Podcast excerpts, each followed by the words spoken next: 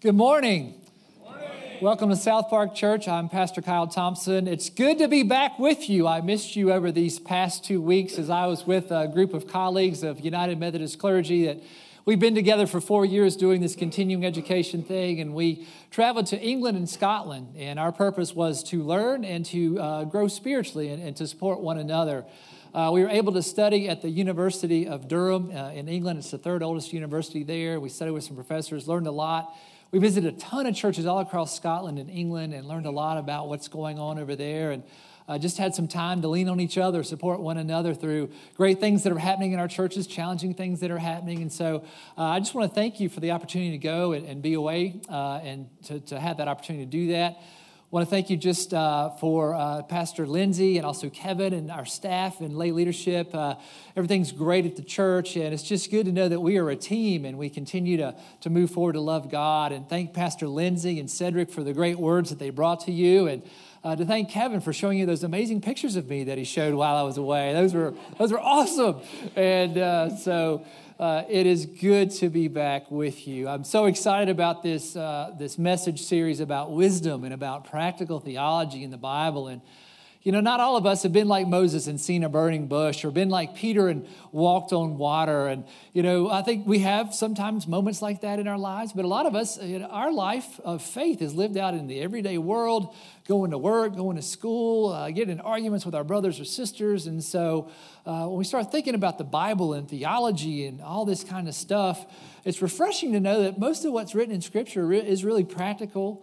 Uh, theology, practical advice for how do we live our lives and, and how do we do that with God's wisdom. And so we've been in this book of Proverbs, and uh, it is everyday advice from God about how to live our lives. And it's timeless, even though it was written thousands of years ago it speaks to us today. And so I'm excited to be here and be able to speak into this. And uh, today we're going to talk about the, the importance and the power of the words that we say or don't say, uh, the power of the, the tongues that are in our mouths. That sometimes we forget that there is power in the words that we choose to say and share with other people. And so God has a lot to teach us today in the book of Proverbs. And I think it's, it's always very timely to talk about the words that come out of our mouths. Uh, I was recently talking to my son Luke. Uh, he's a sixth grader, he's 11 years old, and he had a question for me. He said, Dad, uh, who gets to decide which words are good words that we can say out loud and which words are bad words? Uh, and uh, that's a great question for a sixth grader because what's going on is some of his friends at school uh, are starting to cuss, starting to use curse words. And so he's wanting to know why he can't say some of those bad words too. And so it's a good question. You know, why is it that S H I T is a bad word that we can't say? And P O O P is an acceptable word uh, that we can say for the same thing. Uh, I wonder myself, the, the scientific word defecate sounds worse than either one of them, but we can say that, you know. So, who does get to choose which words are good and, and which words are bad? Uh, and, and maybe you've thought about that. Maybe you've pondered that. And so I, I, was really wrestling with that as I was, you know, reading scripture and preparing for today's message. And uh, and I think it's, you know, Luke asked a question, you know, it's, it's just a word. You know, what's the big deal? Uh, and I can understand that perspective, and I, have had that perspective before in my life. But ultimately, words are important because they convey meaning. Uh, if I say I love you, that, that has one meaning to you, one emotional kind of reception. Or if I said to you, go to hell, that's a completely different thing. And so words are powerful. Words mean things, they convey meaning. If we say touchdown, that's one thing. If we say interception, that's the other. And so uh, it's important to choose our words very carefully because they are powerful. Uh, the German philosopher Friedrich Nietzsche said this about words All I need is a sheet of paper and something to write with, and I can turn the world upside down. And he was absolutely right. His writings, his philosophy read to the, the idea that God is dead that God is just a construct that we've made up because we're too weak to face the world that's a brutal world. And so we made up this, this imaginary God to help us feel better about it. And, and Nietzsche said it's time to, to grow up and, and put that away, that the idea of God is dead. And that resonated with millions of people. It even hit Time magazine much later than when Nietzsche wrote it. And so words can be powerful. Now, I will say that I completely disagree with, with Nietzsche on that point, but he stirred up a lot with words. Words are powerful. Words speak to everyday life. They speak to the core of our identity. I want to show you a woman here and, and her name. And uh, how would you pronounce this name? Just, just call it out. How would you say this name? Hyacinth Bucket, correct? That's, that's what it says. Hyacinth Bucket. This uh, is a character in a British uh, comedy called Keeping Up Appearances. Uh, and Hyacinth and her husband are kind of middle class people in England, and she, more than her husband, aspires to be of the upper class. And so she refuses to accept that her name is Bucket. She asks everyone to call her Hyacinth Bouquet because she wants to be of the upper class. And so it's not bucket, it's bouquet. And so words are powerful. Words have meaning. Words convey our very identity. Uh, and so this is something important for her. Uh, words uh, say a lot about who we are. If I walked in today and said, they is outside, ready to come in, you probably think that I would be less educated than what you would want your pastor to be educated. Certain words, uh, as I was talking about with my son, are, are bad words and can cause you to get your mouth washed out with soap by your mom or your dad. Uh, words are also contextual. Uh, I learned that in England. I learned that a biscuit is a cookie and that chips are french fries and that boot is not something you wear, it's the trunk of your car. And so uh, bangers are sausages. And so there's all kinds of things that you have to learn. In America, the word barf means to vomit. Uh, but evidently in Hindi, it means snow. And so you can buy this in other places of the world uh, and, and wash your clothes with barf uh, flavored detergent. And so uh, words are contextual. Uh, some words are important and, and they want to get our attention. Stop, fire, smoke, you know, get out. And they want, to, want to grab us. They want us to know that there's something unusual happening other than just normal everyday activities. And sometimes we can overuse words uh, like awesome. Wow, that's an awesome sunset. High five, that's an awesome high five. And so sometimes we can overuse words. I want to show you a funny clip that kind of illustrates this from the uh, Seinfeld comedy back in the day. And uh, there's a story about this guy named Jerry Seinfeld and his friends Elaine, George, and Kramer. They're very neurotic and they get into all kinds of misadventures. And in this episode, uh, they have some friends uh, who live out uh, in the Hamptons, and they want the uh, Jerry and his friends to come and, and see the baby. You've got to come see the baby. You've got to come see the baby. And so they finally relent. And they go out and they see the baby, and instead of finding this, you know, beautiful, cuddly little baby, they think it's the ugliest baby they've ever seen. And so when they see the baby, they kind of don't have the poker face, and so it makes for an awkward moment. Uh, but I want you to watch this clip and just see how one specific word uh, is kind of overused and has a double meaning. Check it out. So either the doctor uses the word breathtaking for lots of things, or he thinks Elaine is as ugly as that baby is. And so uh, now I know what you guys mean when you say my sermons are so breathtaking as you greet me afterwards. And so words are powerful, words are, are important. And so let's dive into the scriptures in Proverbs and see what God has to teach us about words. Proverbs 11 9. With their mouths, the godless destroy their neighbors. Our words can be hurtful to other people. From Proverbs 18 7, the mouths of fools are their undoing, and their lips are a snare to their very lives. So our words can hurt other people, but our words can also backfire and hurt ourselves. Jumping ahead to Proverbs 25 18, like a club or a sword or a sharp arrow is one who gives false testimony against a neighbor. When we lie, when we gossip about our friends or our neighbors, then we do harm to them.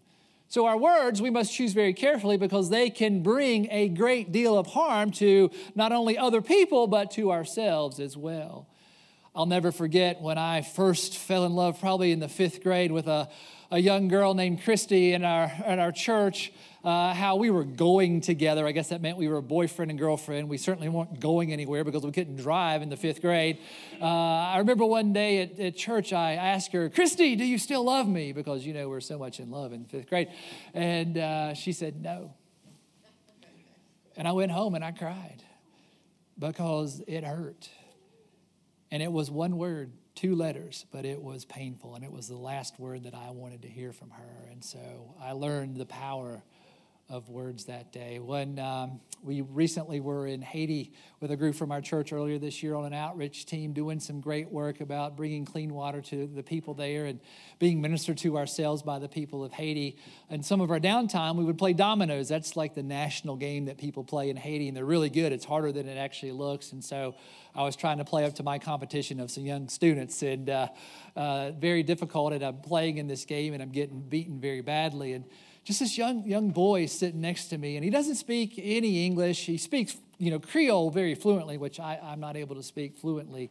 And he's watching me play, and he's just shaking his head. And finally, he utters the two words in English that he evidently knows, and he's talking about my playing dominoes, and he says, "You suck."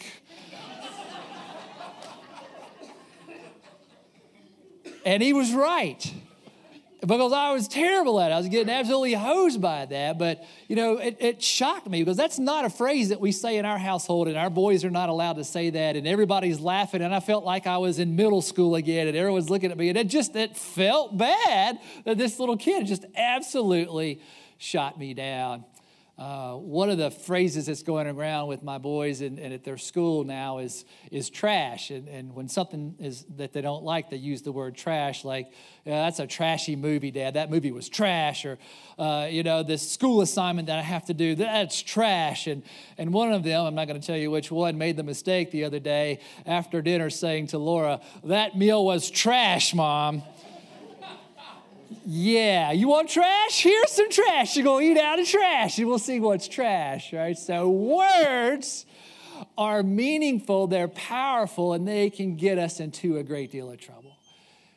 And there can be some seriously painful words get out. You're no good. I hate you. You'll never make it. You'll never amount to anything. You never meant anything to me. I want to break up with you saying to someone of African American descent the N word is the worst, most evil thing that we could even think to do. Words are powerful, words wound, words can be harmful. And sometimes the absence of words can hurt just as much. My mom has uh, a group of friends that uh, she's re- remained in touch with ever since she was in high school and they've stayed in touch. They go to the beach as a group every year with their spouses and families, and uh, they've been doing this now forever. I mean, my mom's in her 70s, and they continue to do this. And, and she talked to me about one of her classmates and friends, and uh, he's in his 70s now, and how his whole entire life, all he wanted was his mother to tell him that she either loved him or was proud of him, and she never uttered those words. And he waited on her and took care of her hand and foot, even up into her 90s from when he was in his 70s, because he loved his mama. And he, and, but he was always hoping that she would just one time share that love back with him through words. And she died, and, and she never did that. And he still regrets it. It still hurts him. He, he feels that his life is still not complete because of the omission of the words, I love you, or I'm proud of you and so words can wound. Even the absence of words can hurt us. My friends, what words have been uttered to you that have rocked you and hurt you in, in the core of your soul? What words have you not heard that you have wanted to hear that have done the very same thing? And maybe even more painfully, what are the words that you have said or left unsaid that have hurt other people in your life, feeling just as much pain as, as you have felt? And so I think we need to heed carefully these words of Proverbs, how our words can wound others and wound ourselves, and we must be very careful about our choices. We continue in Proverbs chapter 12, verse 1 Whoever loves discipline loves knowledge, but whoever hates correction is stupid. Proverbs 19, 20 Listen to advice and accept discipline, and at the end you will be counted among the wise. It's hard for us to hear things that we need to hear sometimes times. And many of us surround ourselves by people that are going to tell us what we want to hear. Oh, you're great. Everything's wonderful. There's nothing wrong with you. There's nothing that needs to change. And, and God says sometimes we need to hear the truth spoken in love. That maybe we're doing something that, that's harming ourselves or other people, and, and God sends people into our lives to be honest with us. That, that good friends, good family, good church family sometimes tell us the things that we need to hear that aren't pleasant to hear. But I think the key in this is how we deliver that message to say, hey, you know, I care about you. And I just, I think you might want to know that this is being said about you. Or I know you think that things are going well in this area, but, but some of us don't see it that way. And let's talk about this. We care about you. We want you to succeed. Or, you know what, that really hurt my feelings. And, and I think that, you know, there's some real tension between you and me, and we're not in a good place right now. And I'm guessing you feel that as well. And, you know, maybe we just need to sit down and talk about how can we move forward together? And so sometimes we need to hear the truth spoken in love. Sometimes we need to deliver the truth spoken in love, but we always need to remember that in love portion of that. We continue Proverbs 16 24. Gracious words are a honeycomb, sweet to the soul and healing to the bones. And from Proverbs 11 17, those who are kind benefit themselves, but the cruel bring ruin on themselves. Right? So, words also can be very helpful. They can be good. They can be life giving. They can be amazing things that, that build people up. And so it's nice to hear please and thank you, or you look great today, or I just, I love to be in your presence, or I like you, or I love you. Just there's, there's so many ways that we can affirm each other. That's a great effort. I know it didn't work out the way you thought it would, but that's a great effort. Right, so, so, what are the words that we can speak to others that, that lift them up? Uh, the last day that I dropped off my boys before I was going to get on the flight to go to Scotland and to England on this, this trip that I mentioned to you earlier, uh, I was dropping them off. It's a bittersweet moment, right? I'm not going to see them for a couple of weeks, and so that was hard to, to say goodbye to them. And uh, as I did so, Luke, my sixth grader, my 11, 11 year old, hands me a note that he's written. He's folded it up, and he says, Dad, I want you to read this when you get home. So uh, you know, I couldn't get home fast enough. I opened up the letter and it's in his handwriting and it says, Dear Dad, I hope you have a great trip. I'm really going to miss you, but I'm glad you get to go. Uh, I just want you to know I love you so much and so many people love you. And I'm glad you're my dad. And, and Dad, you're my superhero. Right? That's, that's, I mean, that is, that is priceless to me. I have that in my, in my pocket here in my coat right now. I'm going to hang on to that note for forever uh, because those are the words that we want to hear, not just because they're words, but because it, it, it, talks about the truth and the reality of my relationship with my son. And, and I just would encourage you that if, if you have words to speak like that, that you don't wait, that, that you say those words, that you let them out of your mouth. We can't read each other's minds. And, and so, positive, affirming, loving words, that, it's part of what life is all about. We continue in Proverbs 15 1. A gentle answer turns away wrath, but a harsh word stirs up anger. From 15 4, the soothing tongue is a tree of life, but a perverse tongue crushes the spirit. And from 12 18, the words of the reckless pierce like swords, but the tongue of the wise brings healing. I think the the writer here of the Proverbs is saying to us that, that, we have decisions to make. We, we can choose our words carefully and, and even diffuse a t- difficult situation, or, or we can choose our words in, in ways that are unwise and make the situation worse. And some of the continuing education that I've received recently, especially concerning pastoral care, uh, uh, a lot of folks are now saying that uh, uh, when someone comes to us and they're hurting and, and they're broken and, and something's going not right in their life, rather than saying, you know, what's wrong with you, to say, what happened? What's happened in your life to make you upset rather than saying there's something wrong with you? You're a wrong person. You're a broken person. What is it in your life right now that's not going well that, that has really just kind of rocked your world? And so how we choose our words you know there's like a fork in the road. It can go well it can go unwise i remember when i was in divinity school learning to be a pastor and uh, I shared uh, an apartment with, with two other housemates, and uh, these guys were great guys. And this was back in the day, like when you wanted to go on the internet and wanted to do email, you had to do that through your phone. So if someone was on the on the internet, only one person could do that at a time, and you couldn't make phone calls. And it was a Sunday, and that's usually the day that I would talk to my parents on the phone. I was in Massachusetts, they were in North Carolina, and we'd always have that kind of conversation. And my roommate had been online for hours. Uh, and so I was upset, and I knew he knew that I usually talked to my parents. And so I kind of stormed into his room and I, and I said, How much longer are you going to be on that thing? And of course, he decided to get out of my room and he stayed on it for the rest of the day because uh, I didn't lead with my words carefully. I mean, what would it, a difference have made if I said, Hey, Louie, you know, man, I'm glad you're getting some work done, but I really need to catch up with my parents. We usually do that on Sundays. And would you, would you mind just logging off for maybe like 10 or 15 minutes? I'll give them a call and you can jump right back on. Uh, but you see how I led with that. And so, again, we have a fork in the road of how we uh, approach people and how we talk to people.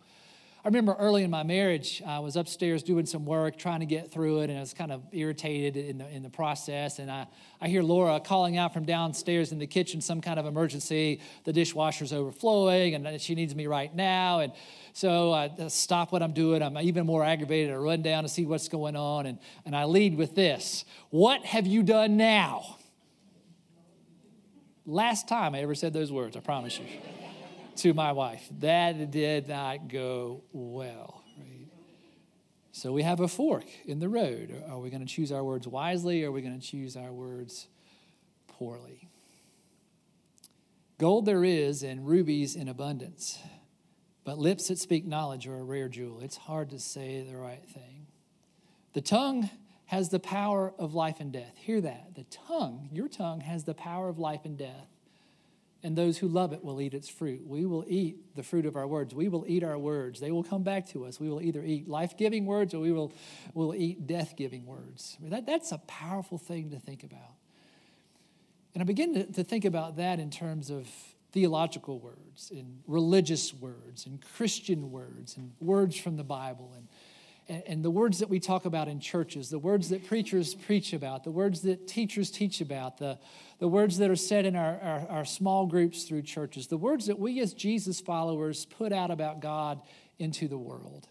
Sometimes I think we get it really right, and sometimes I think we, we completely mess it up, and we might cause an obstacle to become between someone and God. And, and that's a serious, a serious offense.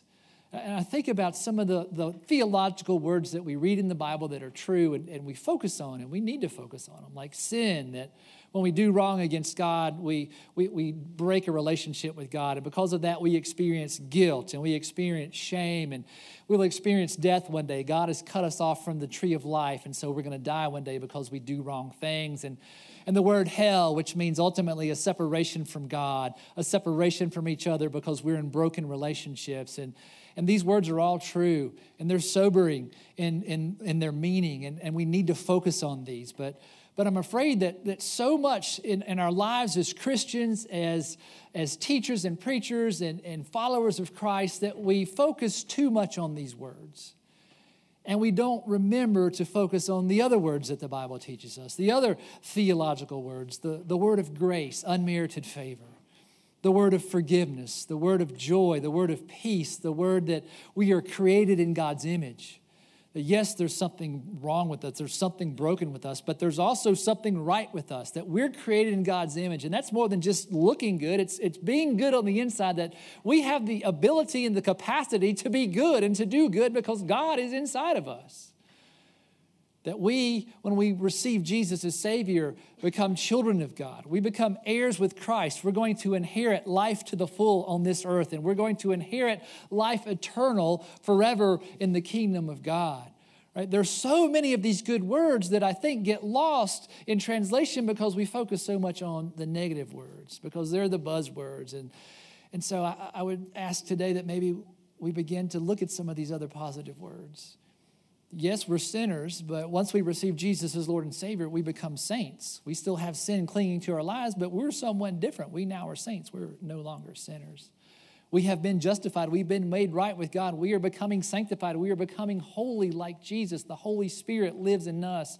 That the God of the universe, even though we do wrong things, loves us so much that He sent His Son Jesus into the world to die on a cross to take our sin and our guilt and our shame and our death and our hell and to defeat it all when he rose from the dead. And now we can receive life to the full. We can have our sins forgiven. We can have our guilt and shame taken away and have instead joy and peace and life to the full when we say to Jesus, I'm so sorry for living life without you, for saying horrible things, for, for not saying the things that I should say. Lord, forgive me. Please come and live in me and speak your good words into my life. Those are the good words that I think God calls us to focus on. And as followers of Jesus, I hope that we are sharing those good words in our places of work and at school and in our neighborhoods and in our homes and with our families and wherever we find ourselves because the world needs life giving words of God. It's a lot to think about. There's a lot in the book of Proverbs. There's even more than what I covered today. And so maybe we're wrestling with ourselves. So what? Right? What's the main point? What's the main idea? So what? What does this mean for me in my life? How does it affect my life? And I, I think that last proverb that we read is really kind of the, the main point of, of what we're talking about when we're talking about words and using our tongues. And, and our so what moment is this your tongue has the power of life and death. Your tongue has the power of life and death. You can bring someone up to life or you can bring them down to death. Your tongue has the power of life and death. And we're going to be tasting our words. Are we going to eat words of life or are we going to eat words of death? Right? In this world, in the world to come, what words are we going to eat? Your tongue has the power of life and death. And if you think about it, have you ever heard the saying, I'm sure you have, that sticks and stones will break my bones, but words will never hurt me? Right? That is total BS. That, that, that's a big lie. Right? Sticks and stones, they, they do break our bones and they hurt. And we mend from them and we move forward. But how long do we carry the wounds that words cause us? We can remember something someone said five years ago, 20 years ago, or, or in case of my mom's friend, 70 years. He waited 70 years for his mom to affirm him with words, and she never did it, and he will never get over it. And so our tongues are truly capable of having the power of life and death. Your tongue has the power of life and death. So, this is what I would challenge you and me and all of us to do from this day forward, right? This is your take home work. This is your homework. This is your uh, how can I apply the message kind of application. I challenge all of us with the power of God to speak life, right? We can speak life or we can speak death. I would challenge you to speak life to say words of encouragement, to, to lift people up, to let them know the positive things that, that you feel about them in, in, in your life and their life. And when we are faced in difficult circumstances where we have to say a truth that we don't want to tell, when we have to be honest with someone, that we do that in a loving way, that we try to lift them up. Or even when we're disagreeing with someone, maybe we're, we're angry with someone, we're, we're, we're mad as heck with someone, that we would find a way to say, you know what, there's, there's something broken between us. I don't like it, I'm guessing you don't like it. We need to sit down and we need to talk about this.